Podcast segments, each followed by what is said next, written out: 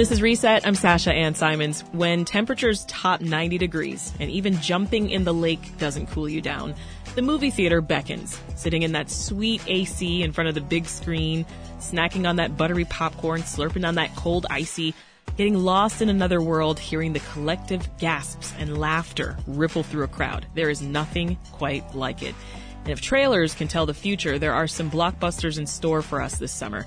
Everything from comebacks to directorial debuts and films that have been getting lots of buzz for months. Richard Roeper is entertainment columnist for the Chicago Sun-Times, and he's here to preview 15 films coming out this summer. Welcome, Richard. Sasha, you got me so excited, and this is my job. And you, that, that's better than that Nicole Kidman commercial Didn't they have about sound really going back good? to the theaters. Well, it is. That's one of the great things about the summer movie season is going back to the theaters and having that communal experience, which of course we didn't have for a couple of years. Yeah, I went back to the theater just a couple weekends ago with my kids. We saw Super Mario Brothers, oh, and I was in heaven. Right? Nostalgia. and it, and it's so great to have that experience with your kids. They'll remember that the rest of their life, seeing that with mom Yeah. in the theater and that big, giant, dreamlike kind of experience. Nothing like it, like as I said. Well, tell us this: is there anything different about the movies that come out in the summer versus the Thanksgiving, the Christmas stretch? Like, what makes a good Yeah. summer movie? This is a great question. You know, a, a long time ago, the summer movie season was kind of considered, oh, we'll just put the, you know, the secondary releases. But starting in the 70s with movies like Jaws and Star Wars, they realized that just for the reasons you mentioned, that people want to escape in the cool darkness of a movie theater in summertime. So you get a lot of the big blockbusters in the summer. You get prestige films as well. But when we get to Thanksgiving and the holiday season, as you mentioned, that's when you get most of the Oscar contenders, the more serious films. But mm-hmm. the summer is mostly about the big popcorn entertainment. Well, what about this writer's strike that's happening right now? Do you anticipate that having an impact on release dates? Mm. Maybe. I think it'll have, you know, all of these films are pretty much done. There might be a few where they're still doing some editing.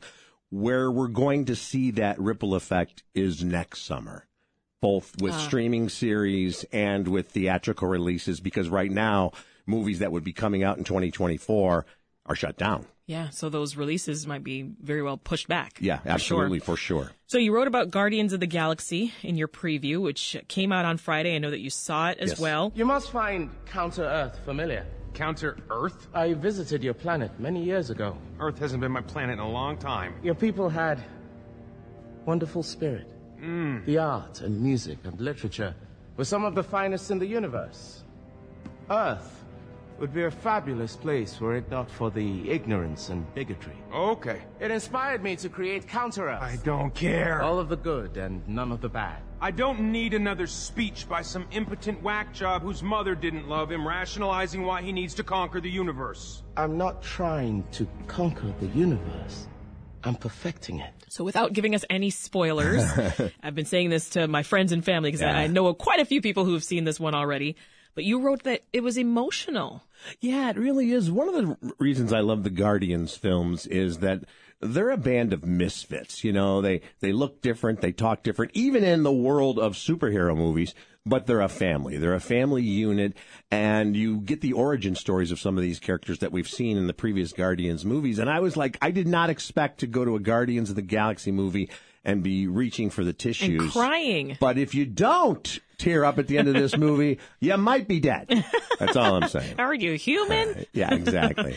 Uh, you know, we're, we're in Marvel's phase five, right, uh, of the cinematic universe. As the MCU keeps expanding, uh, some moviegoers, they're talking about this so-called superhero fatigue, Mm-hmm. Richard.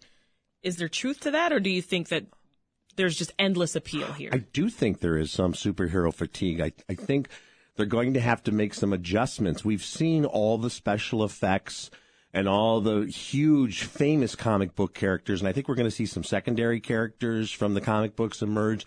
And also, you need stories like Guardians of the Galaxy. And in fact, I, I, will jump ahead a little bit if you don't mind. Spider-Man Across the Spider-Verse, which is the animated movie, uh, the sequel to the first one, where you had Miles Morales, this young teenager from Brooklyn, you know, and you had this very diverse, different Spider-Man and different Spider-Men and Spider-Women.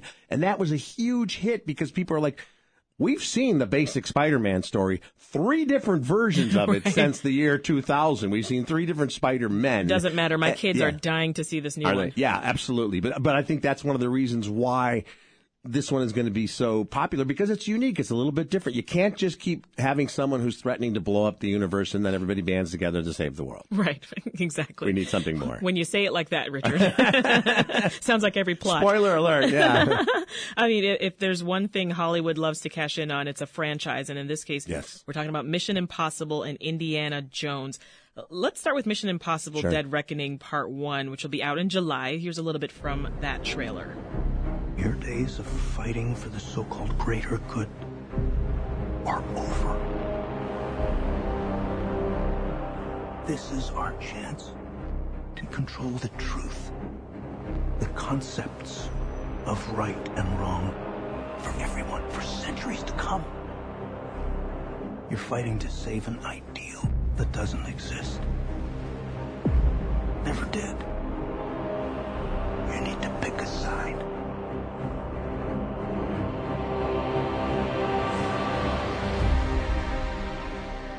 Okay, so this sounds exciting and high stakes. yes, absolutely. Must we make more of a classic, though? Uh, you know, it's interesting because this is one of the few franchises that almost each film has gotten better and darker and more complex. As you can tell, there's world politics playing into this. And this is essentially, Tom Cruise never played James Bond because he's an American, but he's, this is his James Bond franchise. And because it started off the Mission Impossible, that it was a group of people, of Yeah. individuals going all the way back to the old TV series. And now it's really his story. Uh, and they really are. They're incredibly well done. We all know that Tom Cruise is quite frankly crazy. We see him doing these stunts. so almost every time they film one of these movies, they have to take a break after he, you know, snaps his ankle or pulls a hamstring because he's 60 years old. But he's incredible. So in most cases, by the time you get to the seventh film of a franchise, I'm over it. But I'm actually really looking forward to this. yeah, so you have high hopes, even though this is number seven. Yeah, really, really. These are re- really well done. And one of the things I love about these, of course, there's going to be special effects, but they really go to all these ex- exotic locations around the world. And you can see that on the screen Yeah. when they're in Vienna, when they're in Iceland, when they're in Italy. And that, that, you know, the huge budget there is put to good effect. So Indiana Jones and the Dial of Destiny. Your first take on this Yeah. one? Well, you know, Indiana Jones again, this iconic, you know, Harrison Ford has played Han Solo in the Star Wars movies and Indiana Jones, two of the most iconic franchise uh, of all time. I think Harrison Ford's finally starting to have some fun in his 70s it feels like you know he's done a couple of tv shows now with shrinking and uh, the sequel to yellowstone and he's finally loosening up at the age of 164 it finally feels like harrison ford because he plays So Tom you know- Cruise is 60, Harrison's 164. yeah, gonna, okay. don't, don't, don't quote me. Don't Wikipedia me on this, folks. But uh, uh, that's part of the charm of his character, of course, as Indiana Jones is this stoic guy. I, I feel like maybe the franchise has played itself out, but the fact that Harrison Ford is coming back one last time is the selling point here. Yeah, I mean, it includes Phoebe Waller-Bridge from Fleabag uh, as a Mm-hmm. yeah. co-star. There are rumors that Harrison Ford's going to get written out of the franchise and turn the reins over to her. I think that would be the smart move. You know, they did that. We, you know, speaking of James Bond, Daniel Craig in the last James Bond, he was 100% written off because he was Yeah. killed off. Spoiler alert: the movie came out But a while not ago. everybody's happy about this, though. Yeah, well, you know, and a lot of people get really upset about movies they haven't seen and childhood memories of theirs that are somehow sullied because they're not going to be exactly the same. Uh, People don't like change. they don't like change, especially in their movies. And, you know, my basic uh, response to that is get over it. Wes Anderson has a new film called Asteroid City. It has an all-star cast: Jason Schwartzman, Scarlett Johansson, Tom Hanks, Tilda Swinton. What's the premise of this the, one? the premise of this is set, uh, I think, in the 1950s at a junior stargazers convention in a fictional desert town. So it's all about middle America in the middle of the 20th century. And you just mentioned the cast. Wes Anderson is one of those directors who every actor wants to work with because his films are, are quirky and different. And speaking of the, the writer strike, they're all about great screenplays. yeah. Also, the the amount of you better not be acting like you're in a Wes Anderson movie when I get there. TikToks. yeah, exactly. Once you made it to TikTok, Right? I mean, that's generational that's appeal of- right there. totally. I want to dig into uh, the films that are coming out of A24 Studios. Uh, so for those who aren't familiar, this is the studio that's behind award-winning films like Everything Everywhere All at Once. Uh, that brought home, as we know, seven Oscars last month. Just on fire right now, right? And and they just released Beau is Afraid, another film that my kids want to see. Uh, this one stars Joaquin Phoenix. So, what did they have in store for us this summer that you've got your eye on? Well, the thing about A24 is you don't get to know a lot about their movies until they come out, which is kind of great. Like, for example, Beau is Afraid. Yeah. So it's just Not a lot of promo. No, they don't do that because they just say something coming from A24. So that's that's a case where I don't usually get to see the movies until maybe a couple of So they days do before that they on come purpose. out. They do that on purpose Okay. because they they uh, listen. It's not the greatest example anymore because of things that have happened afterward. But Miramax had that prestige name in the 90s before all the you know the horrible behavior uh, was you know brought to light but Yeah. the studio itself did have that buzzness where it was just that you would be like okay i'm going to go see that movie and that's how it is now with a24 in I fact see. you mentioned kids they even wear like a24 merchandise is and they're reselling it and you know buying it up and yeah it's kind of crazy So, which which films do you have your eye on? You Hurt My Feelings is one. Uh, yeah, you hurt my feelings. Is um, uh, it's got uh, uh, sorry, uh, Julia Louis Dreyfus in it, and it, it it's one of these character driven things. What I like about this is so Julia plays a writer, and she's in. Rare for a movie. She's in a marriage that's actually very happy after 25 years. There's no midlife crisis, and she's a pretty successful writer. And her husband uh, does very well. He's a therapist, and she overhears him saying to a mutual friend that he doesn't really care for her latest book. He didn't like it. And that one Ooh. comment, and you know as a creative, That is a you know, no-no. And just that one overheard line makes her question the entirety of the authenticity of their union. And he's Mm. saying, well, I was just trying to support you. And she said, if you lied to me about this, did you hate all of my work all these years? Yikes. What's true? What's not? So I, I love that premise because Tell it's me they go like, see a therapist after. yeah, oh, yeah. But I mean, it's almost like a parlor game. What would you do if you overheard your partner saying something about your work that was negative, and how would you react to that? Oh yeah, all jokes aside, that that would Right? be tough. That It's a would be tough situation. Yeah. All right. Up next for A24 is Talk to Me. Now this one it looks terrifying, but so good, Richard. This is this is about teenagers. Uh, they're learning that uh, they can conjure spirits. It's really interesting to me to see this renaissance in what they, you know, the cliche term is elevated horror, but they're more than just, you know, the Friday the 13th and Halloween movies were so much just about, you know, the final girl being chased and a lot of splattering. And now there's a lot more spirituality and depth to the plot. But eventually you get down to the fact that you get a bunch of people who do things they shouldn't do. Mm-hmm. You're like, why would you, why would you, why would you blow the dust off that ancient book with demons on the front of it as we see in Evil Dead Rise? Or why would you figure out that you can con- conjure spirits of? But because it's A24 and it's a late summer release. Sometimes you get some real cool surprises toward the end of summer. The blockbusters have all been released. You're looking for something clever and original, and I think that's what Talk to Me will be. All right, let's switch gears because people have been posting about this for months, and by people I mean me. Literally just posted an Instagram story like days ago. It's coming out this summer. I'm talking about Little Mermaid. How do Right. you feel about live action Disney remakes in general? You know, going back to people and their childhood memories, I always remind folks that I'm actually a pretty big fan of a lot of the live action uh, versions they've done, whether it's Lion King or Dumbo, Cinderella. I mean, let's face it, Disney got smart about eh, 15 years ago and said, why would we, we own all these properties. We're not going to do reanimated versions of them. We're going to do live action. Yeah. And, and my response always is, they're not going to take away the animated film. If that's the one you prefer, that's fine. It's still going to be out there. So I know people are so, they're like, oh my gosh, you know, they're ruining my childhood memories. And I'm like, what a fragile childhood you must have had if your memory of Little Mermaid is going to be ruined by a new version. So uh, I keep an open mind. I'm going to see it uh, uh, next week. Uh, it's got a wonderful cast. It's retaining the same storyline. It may be a little jarring to see some of these, you know, little fishies and, and crustaceans talking because they're very realistic looking. I know in The Lion King it was a little strange because you kind of couldn't hardly really tell the difference between the various lions in some cases. You're like, well, that's just a lion. well, now Beyonce's talking like a lion. Now James Earl Jones is. Is- I guess they're different lions. Right, right, right. Well, you know, here's the thing with Little Mermaid, right? We know that when we first got word about this, it got a lot of racist backlash when the trailer dropped. Do you think that that will impact ticket sales at all. Either you know people showing support for the movie or whether know- they'll steer clear. I personally think it won't. I, I think the people who make those racist comments aren't smart enough to tie the laces of their shoes, let alone find their way to the theater to watch a movie.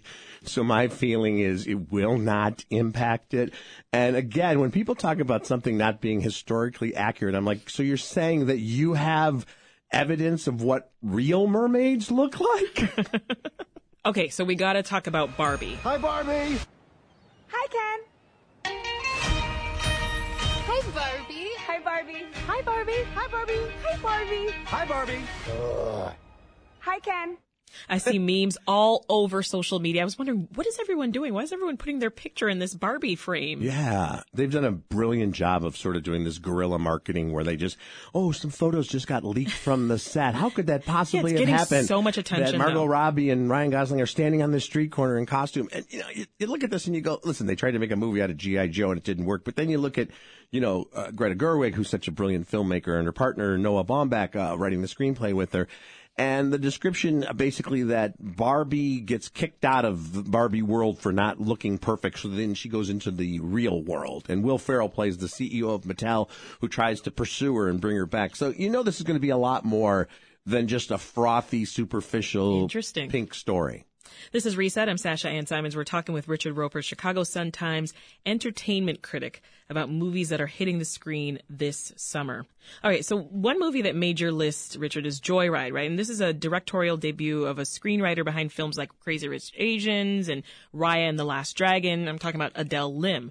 One of our producers is split though, because she loved Crazy Rich Asians, but she didn't like Raya. So what's your prediction? Well, yeah, Raya and the Last Dragon was a, a film that had kind of uh, polarizing, you know, views. I think almost everybody loved Crazy Rich Asians. They did such a beautiful job. Adele Lim did such a great job adapting a book. And when you're adapting a beloved book to a movie, people have such affection and, and, you know, really embrace the book. And she did a beautiful job. So now she's making her directorial uh, debut in this road trip movie about four young women who make this journey. It's a buddy movie, but it's also one of them is searching for her uh, biological mother, and they're going across China. So the advance word from the film festivals is that, it, first of all, it's visually stunning, but also you get these you, these great performances, including uh, Stephanie Hsu, who just was nominated for Everything Everywhere All at Once, is, is kind of leading the cast here. Yeah. So the buzz on this is 99.9% positive.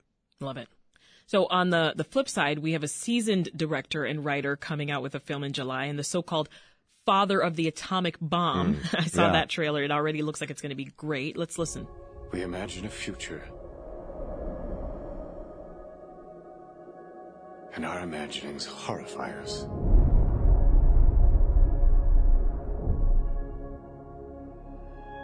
They won't fear it.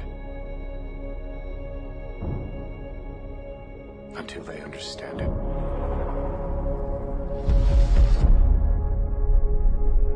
And they won't understand it. Until they've used it.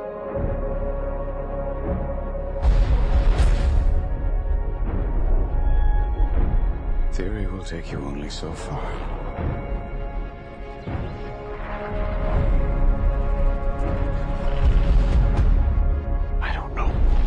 Can be trusted